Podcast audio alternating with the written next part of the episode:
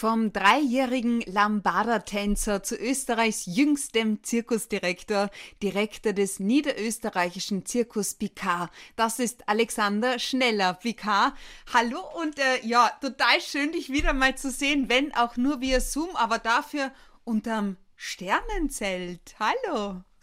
Hallo, ein herzliches Hallo aus Hof am Leiterberge, aus unserem Winterquartier. Hier stehen schon die Zelte live aus der Manege. Ich freue mich auch sehr. Ich habe jetzt fast geglaubt, das ist irgendwie nur so ein Hintergrundbild, aber du bist tatsächlich, sitzt da tatsächlich in der Manege. Ja, es waren jetzt schon dann doch über fünf Monate Pause. Und da haben wir gesagt, nein, jetzt bauen wir auf, jetzt stellen wir die Zelte auf. Wir wollen bereit sein, wenn es dann endlich losgeht. Wer weiß, wann es soweit ist. Bis dahin werden wir trainieren in der Manege, Livestreams drehen und einfach das Zirkus-Flair genießen. Übers Zaubern und die Leichtigkeit des Seins, Faszination im Alltag, gerade in Zeiten wie diesen und Feuerwerk. Darüber unterhalten wir uns jetzt. Julia Schütze, Talk to Me. Authentic, empathic, fair. Er will Zirkus neu erfinden und besonders für Erwachsene begehrenswert machen. Herr Direktor Alexander Schneller, begehrenswert für Erwachsene? Wie darf ich das verstehen? Der Zirkus ist seit jeher Unterhaltung für Jung und Alt. Es ist nicht nur für Kinder, ganz im Gegenteil. Selbstverständlich genießen auch wir erwachsenen Zuschauer das Zirkus Flair. Und es gibt ja ganz, ganz viele. Es gibt ja nicht nur die Zirkusponys oder den Clown in der Manege. Es gibt auch begnadete Körper, erstaunliche Akrobaten. Ja, und Komik kommt bei uns auch nicht zu kurz. Alexander, hm? du wurdest mit dem Zukunftspreis Innovativster Zirkus des Jahres 2020 ausgezeichnet. Was steckt da dahinter? Nun, wir waren immer schon ein sehr moderner Betrieb mit sehr vielen modernen Elementen auch in den Shows und das zeigt sich auch in unserer Politik halt einfach, wie es mit dem Zirkus vorangeht. Sprich, wir versuchen natürlich Plastik zu vermeiden. Wir versuchen eine ökonomische Route mit dem Zirkus zu planen. Wir haben noch unsere sechs Zirkusponys, aber mehr Tiere schon nicht mehr mit dabei. Also wir sind sehr modern, irgendwie schon ein klassisches Zirkuszelt, aber das Programm und das rundherum ist sehr modern. Vielleicht auch ziemlich anders als bei vielen anderen Zirkussen europaweit. Und nicht zuletzt durch unsere Livestreams im ersten Lockdown 2020, wo wir der erste Zirkus in Österreich waren, der das gemacht hat, sind wir aufgefallen, dass man gesagt hat, das Komitee hat gesagt, das ist ein zukunftsweisender, ein zukunftsorientierter Zirkus der wird ausgezeichnet, der blickt voraus. Wow, herzlichen Glückwunsch, du. Jetzt Feuerwerk heißt die neue Zirkusshow, ja. die Tournee 2021, von der zwar keiner weiß, wann die Premiere äh, stattfinden wird, aber zumindest wo ist fix und zwar im, Zitat, schönen Hof am Leiterberge. Feuerwerk, ja. wie ist es zu dem Namen gekommen? Worauf darf ich mich da freuen? Ach, ich musste ganz ehrlich sagen, ich habe ein Feuerwerk der Emotionen in mir. Es ist eine Achterbahnfahrt der Gefühle. Ich bin eigentlich ganz gut drauf und wir arbeiten voraus und wir wissen, wir werden starten.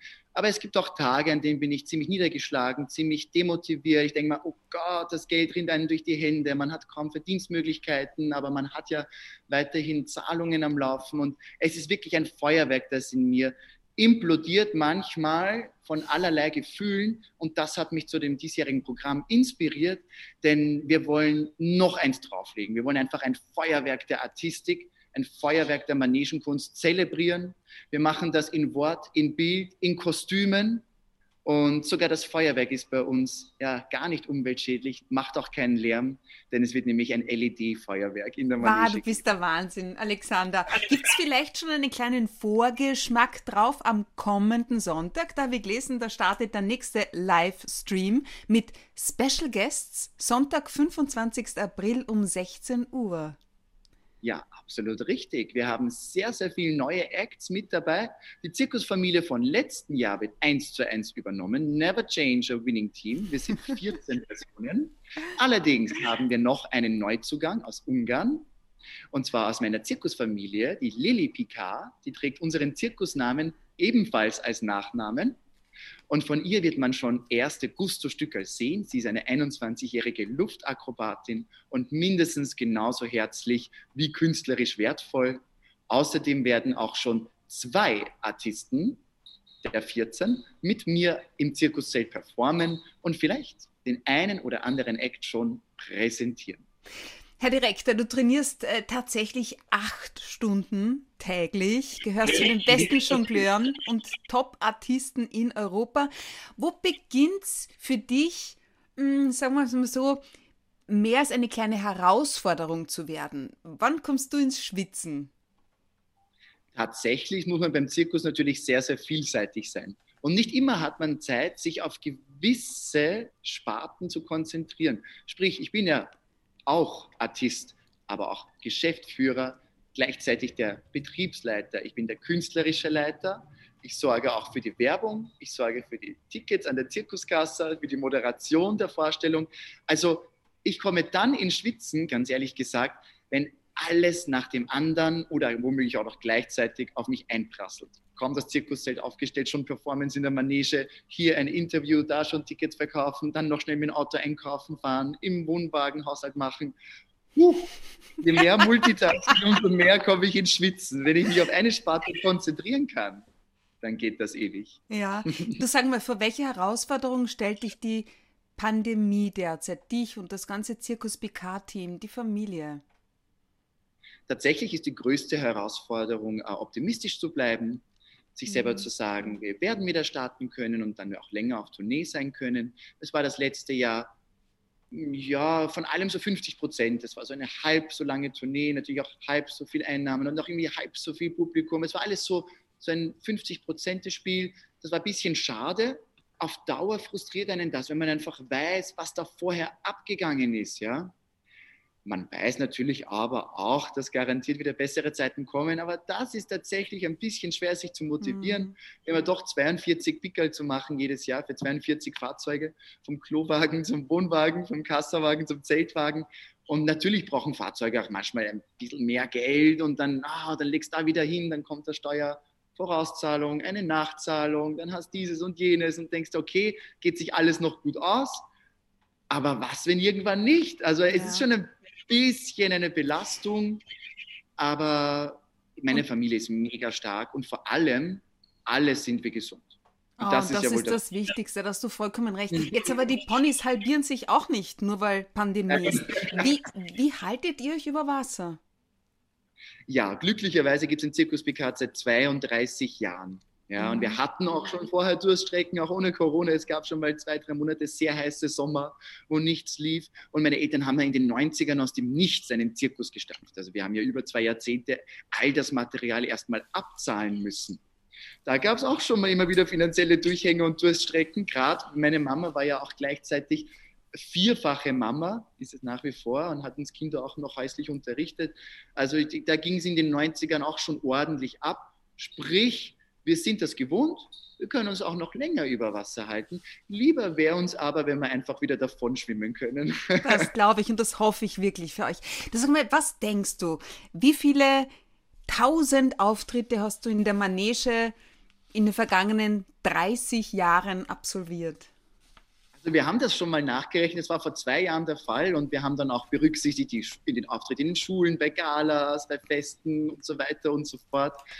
Ah, ich kam dann auf über 10.000 Auftritte in meinem Leben, schon jetzt. Und das war 2018. Also da kam noch einiges dazu. Wahnsinn. Du jetzt sag mal, als Direktor 2014, ein bisschen hast du es ja schon anklingen lassen, wie darf ich mir die Aufgabenbreite eines Zirkusdirektors konkret vorstellen? Zum Beispiel, was hast du jetzt in den letzten paar Tagen konkret gemacht? Ja, da war ich sehr froh, dass ich mich jeweils tageweise auf gewisse Tätigkeiten konzentrieren konnte, da wir jetzt gerade keinen Termindruck haben. Beispielsweise am Donnerstag, erst letzte Woche Donnerstag, standen hier auf der Wiese noch keine Zelte. War einfach noch nicht da. Und Tag für Tag habe ich das dann mit zwei oder drei Helfern aufgestellt, aufgebaut und das war dann halt, ja, da hat man halt fünf Tage gebraucht, wofür man sonst zwei Tage braucht. War aber kein Problem. Abends habe ich dann gern noch Artistik trainiert und erst gestern hatte ich den ersten Livestream-Dreh hier im Zirkuszelt für eine Privat-TV-Station.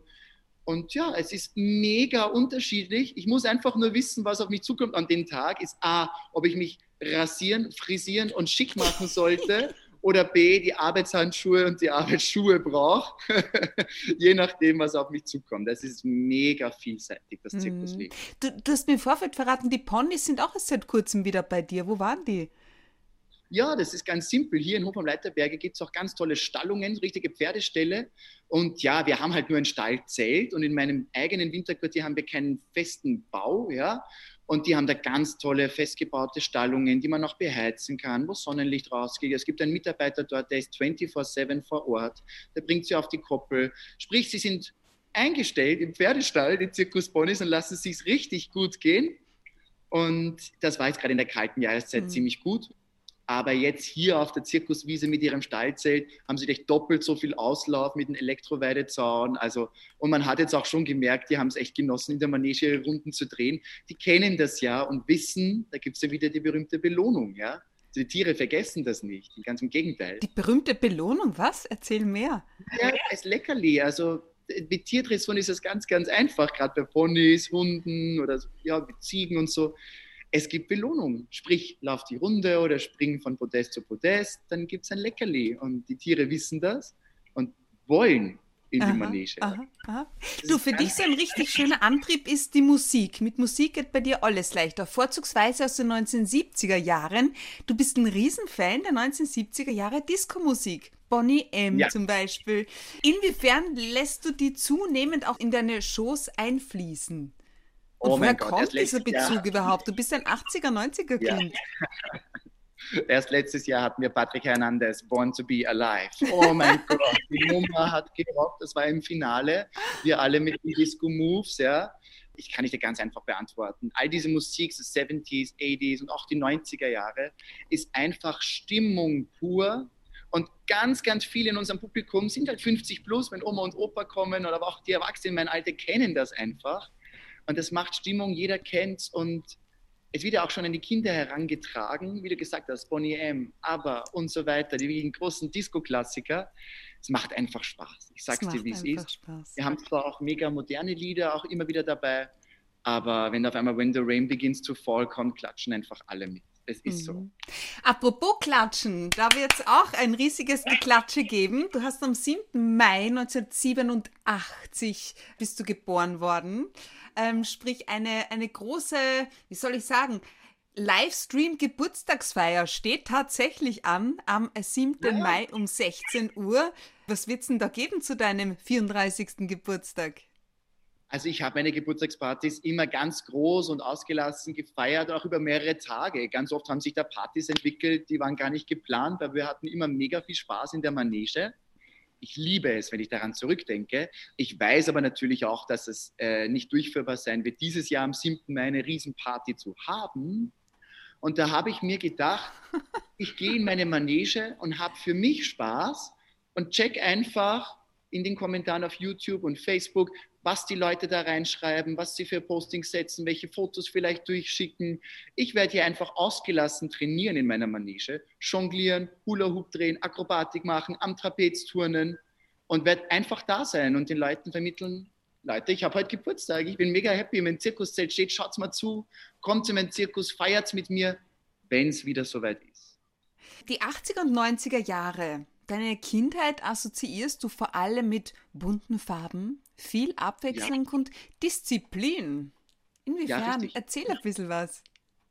Ja, es war natürlich das Zirkusleben doch sehr straff. Wir hatten teilweise früher auch zwei Ortschaften in der Woche zu befahren. Sprich, am Montag sind wir angereist und haben innerhalb eines Tages mit dem Team aufgebaut. Dienstag, Mittwoch Forschung gegeben, Donnerstag wurde wieder gereist und Freitag bis Sonntag im nächsten Ort Forschung gegeben.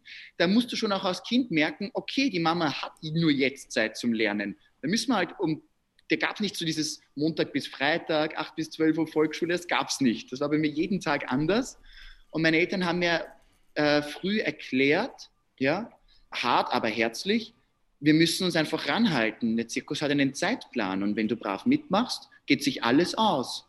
Und das haben mhm. wir vier Kinder sehr schnell verstanden. Außerdem wollte ich immer unbedingt auftreten, schon als drei-, vierjähriger. Und meine Eltern haben auch gesagt, wenn du nicht brav in der Schule bist, darfst du nicht auftreten. Naja, dann. Na dann, Meine Schuljahre waren erledigt wie nix. Und äh, mein Vater hat mich auch in Artikel unterrichtet und auch da habe ich gelernt, Disziplin zu zeigen, weil es einfach dann schneller vorangeht. Es ist wie im Training bei der hochprofessionellen Sportarten. Du musst halt, ja, fokussiert sein. Was heißt, für deine Eltern warst du ein Zufall und deine Geburt unerwartet? Ja, es war ganz genau so. Ja. Wie meinst also, du das? Naja, ähm, es war in der Zeit, da hatten wir noch eine Tierschau, da ist der Zirkus noch gar nicht unterwegs gewesen. Wir hatten nämlich von 1983 bis 86 eine rollende Tierschau. Mit dem haben sich meine Eltern das Geld gespart und meine Mama war ja auch da ganz gut am Arbeiten und alles. War, drei Kinder haben sie gehabt, ja. Also meine Schwestern waren in dem Jahr, in dem ich geboren wurde, waren die 17, 9 und 4 Jahre alt. Und meine Mama hat bis in den vierten Monat gar nicht gemerkt, dass sie schwanger ist. Nein. Hat sie gar nicht. Und dann irgendwann. Oh Mann, hast du dich so versteckt, so klein gemacht? Ja, das vierte Kind, ja. Und ja, dann war es auch so, dass es eben der einzige Junge war. Und da war mein Vater so stolz drauf, weil das war halt auch eine andere Zeit damals, wollte er unbedingt den männlichen Stamm halten und hin und her. Und hat dann gesagt, jetzt ist der Junge da, jetzt gründen wir einen Zirkus. Und wie es aber das Leben gebracht hat, ja, ist tatsächlich so gekommen, dass meine drei Schwestern eben schon insgesamt sieben Kinder haben. Ich bin schon siebenfacher Onkel. Und die haben sich sehr viel mehr auf ihr Privatleben und auf die Kinder konzentrieren können, weil ich schon sehr früh gesagt habe, ich mache Zirkus. Ich bin du der Direktor. Ich das. Du als Dreijähriger bist du erstmals und dann als Lambada-Tänzer in der Manege gestanden. Ja. Wie bist du auf Lambada gekommen? Das war genau die Zeit, da hatten Kaoma mit Lambada diesen weltweiten Sommerhit. Ja? Everywhere ja, ja. Genau. In Österreich. Und ja, meine Schwestern haben natürlich dazu abgetanzt und ich habe das auch. Und dann haben meine Eltern gesagt: Mein Gott, ist das lieb, das dreijährige Burli tanzt so süß. Dann haben sie meinen Anzug gekauft, haben mich in die Manege gestellt und glaubst es nicht. Noch im Jahr 2021 sprechen mich Besucherinnen an und sagen: Mein Gott, wir gehen in den Zirkus, da haben Sie noch Lambada getanzt. Na, ist das süß, bitte? So, und dann ist aber doch das Jonglieren gekommen. Ja. Und hat das Lambada-Tanzen verdrängt. Aus welchem Grund? Ach, ich tanze heute auch noch sehr, sehr gerne. Der Hüftschwung ist immer noch da. Nur es war halt ein Zirkus und da war Tanz gar nicht so aktuell damals. Und da war es einfach die Artistik, die Akrobatik, die mich auch fasziniert hat und die ich dann auch jedes Mal präsentieren konnte in der mhm. Manege. Du hast eine strenge Artistenausbildung genossen und zwar von deinem Vater höchstpersönlich, Ernest Schneller. Ja, er war vor allem verbal sehr direkt. Ja. Inwiefern? naja, weißt du, das war halt so im Training, wurde mir halt gesagt, na, wenn du so wirfst, klappt es nicht. Wenn du so wirfst, dann fällt es runter. Wenn du so jonglierst oder so zu langsam bist, dann bist du selbst schuld, wenn du es nicht schaffst. Also der hat mir, weil er hat mir einfach gelernt, wie es geht. Mhm. Und er hat gemerkt, wenn ich nicht genau zuhöre, dann wird es auch nichts. Aber er hat nicht lange mit mir herumgeeiert. Er hat einfach gesagt, was Sache ist, wo ich rückblickend sehr dankbar bin wo natürlich als Kind oder als Jugendliche nimmt man das natürlich auch gern mal auf die falsche, ja, falsche Seite. Aber er war ein, ich sage mal, eher härterer Kerl. Kein Wunder, 1936 geboren, zwischen den beiden Weltkriegen aufgewachsen, im Zirkus Holzwagen. Also ich glaube, der hatte auch schon mit sechs Geschwistern ein ordentlich hartes Leben und er war aber auch ja, hart, aber herzlich und er hat vor allem auch sehr gerne gelobt wenn man erfolgreich war. Oh. Das ist mir auch in Erinnerung geblieben. Weil du sagst, war. Ähm, der Tod deines Vaters, du warst damals 17, hat dein Leben natürlich verändert. Inwiefern? Auch das war sehr unerwartet. Er hatte zwar einen Darmkrebs und er hatte auch einen künstlichen mhm. Darmausgang und alles, aber er war am Weg der Besserung. Nur er hatte sich wochenlang zu wenig bewegt, leider und ist dann unglücklicherweise an einer Lungenembolie verstorben, weil sich ein Blutgerinnsel gelöst hat. Und das ist so schnell passiert. Er wäre fast noch im Wohnwagen verstorben. Wir haben die Rettung gerufen, weil er hat keine Luft bekommen und er kam, das ist in Krems passiert, sofort ins Landesklinikum, aber es war leider zu spät und er war noch sehr jung, er war erst 68 Jahre. Das, war, das kam alles sehr unerwartet an. Natürlich, wie du gesagt hast, ich war 17, ne? kein Führerschein, kein Bundesheer abgeschlossen, gar nicht. Ich war noch ein, ein Kind. Und meine Mutter hat das auf eine große Prüfung gestellt, dass sie den Zirkus so lange weiterführt, bis ich reif genug bin, ihn zu übernehmen.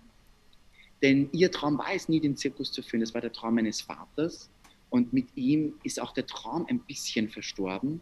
Und meine Mutter war sich unsicher, soll sie das überhaupt weiterführen? Das war eine sehr schwere Zeit und es war auch keine geschäftlich so besonders gute Zeit. Ach, es waren schon ein paar harte Jahre. Also du siehst, wir hatten auch schon andere Durststrecken mhm. hinter uns. Aber natürlich, was uns nicht umbringt, macht uns nur noch härter. Und mir persönlich war immer klar, dass ich den Zirkus weiterführen möchte. Und wer weiß, nichts passiert ohne Grund. Wer weiß, vielleicht hat es leider genauso passieren müssen, dass eines ins andere geht. Du hast eine ganz besondere Beziehung auch zu deiner Mama, gell? Ja. Ja. Also Mama, ja, das ist unglaublich. Also meine Mama, was die Frau geschaffen hat, wir haben so einen großen Respekt, alle vier Kinder. Und sie ist jetzt, oh mein Gott, sie wird jetzt schon 75, ja, diesen August. Und sie hat leider äh, schwere chronische Erkrankungen, naja, über drei Jahrzehnte am Zigarettenrauchen gewesen, mega ungesund natürlich. Schrecklich. Sie hat COPD und eine wirklich kaputte Lunge. Und sie strengt sich natürlich dann jetzt auch sehr an und dann, oh, dann kam jetzt auch noch die Angst um Covid hinzu und mhm. alles. Und dann hat sie natürlich auch den Zirkus gemieden, auch wenn wenig Besucher da waren. Das tut ihr aber auch gar nicht gut, weil sie war ja ihr Leben lang beim Zirkus und ach, ich hoffe einfach, dass meine Mama noch ein sehr, sehr langes und glückliches Leben hat und dass sie gesund bleibt bis auf ihre chronischen Erkrankungen. Bin auch sehr, sehr dankbar, dass meine älteste Schwester Ilona mit ihr gemeinsam lebt und sie auch 24-7 betreut im Endeffekt. Das könnte ich gar nicht als Zirkusdirektor und meine beiden anderen Schwestern, als jeweils dreifache Mamas mit Volksschulalter Kindern, auch sehr schwer. Boah. Und ja, also es ist einfach so, dass ich ohne meine Mama wäre ich A schon mal gar nicht auf der Welt. So fängt sich's mal an. There it is. B, wenn sie nicht den Zirkus weitergeführt hätte, hätte ich jetzt keinen, weil wenn das alles weg gewesen wäre, aus dem Nichts hätte ich es nicht erschaffen können.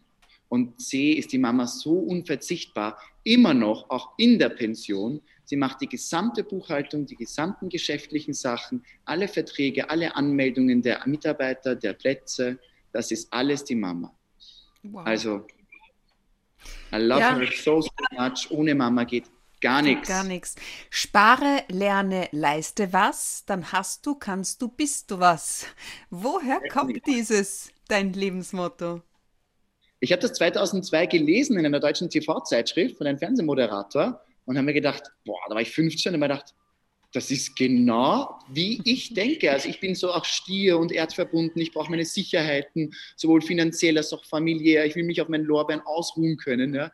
Bin nie zufrieden, wenn irgendwas aufgeschoben wird auf die lange Bank. Das geht gar nicht. Deshalb spare, lerne, leiste was, dann hast du, kannst du, bist du was. Ich denke mir so, yep, Yep. That's me. Das muss mein Lebensmotto sein. Unbedingt. Du, weil wir über die Familie sprechen, ihr habt ja quasi alles in der Familie. Alles Talent. Artisten, Komödianten, sogar Kunstreiter? Ja, stimmt. Ja. Es war wirklich alle artistischen Sparten. Drahtseil, Luftakrobatik, Jonglieren, eben wie du sagst, Komik und Klamauk, mit den Tieren in der Manege, Einradfahren, Kugellauf, Jonglieren, nicht nur mit den Händen, sondern auch im Liegen mit den Füßen, okay. Feuershows. Also es ist wirklich, wir sind sehr, sehr vielseitig und jeder hat so seine Raffinessen, seine Spezialitäten. Aber meine Zirkusfamilie aus Ungarn, die ist erst noch groß. Was das die waren noch die alles Urgroßeltern, ne? Ja, richtig. Und natürlich eben Lili Picard, sie, sie ist auch einen, einen Nachkomme, ja? Oh, in der, was weiß ich, wie vielen Generation aus Zirkusleuten. Du, wie seid ihr überhaupt von Ungarn nach Österreich, nach Niederösterreich gekommen? Ja, das war im Endeffekt mein Vater. Denn nach den Viren des Zweiten Weltkrieges sind sie auch enteignet worden, die Familie. Und er ist mehr oder weniger mit Verträgen als Artist, als junger Mann vor dem Kommunismus geflohen. Sprich, es war noch erlaubt, wenn du als Ungar quasi deine Kunst in die anderen europäischen Länder bringst, aber es war nicht erlaubt, das Land zu verlassen, einfach so. Ja, da hätte es schon einen triftigen Grund gebraucht. Und das hat er mit Verträgen geschafft und war europaweit unterwegs. Und er wollte einfach nicht nach Hause, weil da war halt die Perspektive in den 50er Jahren in Ungarn lang nicht so, wie wenn du als Artist europaweit auftreten kannst. Mhm. Dann ist er in den 60er Jahren in Wien aufgetreten und hat dort meine Mutter kennengelernt, die dort studiert hat, weil er hat finanziell halt ja nicht so gut beieinander im Studentenwohnheim gehaust, wo auch meine Mama gelebt hat. Dort haben sie sich kennen und lieben gelernt. Sie war 19, er 29 That's the story so far, 50 Jahre später. Ja, apropos Love Story, wie ist der Zirkus Picard zu seinem Namen gekommen? Da steckt nämlich eine, eine wahre Liebesgeschichte dahinter. Ah, ganz, ganz schön. Da führen die Spuren nach Frankreich zu meiner Großmutter väterlicherseits. Sie hieß Olympia Picard. Oh, Und sie hat auf der Reise in Deutschland einen deutschen Artisten kennengelernt, Jens Schneller. So, die haben geheiratet und haben dann in Ungarn, warum auch immer, angefangen, Zirkus zu machen. Aus ihm wurde Jenny Schneller, es war der Schneller Zirkus. Da kam mein Vater zur Welt als Ernö Schneller oder auch Ernst. Und als er seinen eigenen Zirkus gegründet hat in den 80ern, wollte er ihn zu Ehren seiner Mama benennen. Und er hatte die Wahl zwischen Zirkus Olympia und Zirkus Picard. Und hier sind wir. Die Liebe. Alexander Schneller, wir sprechen in Teil 2 gleich weiter.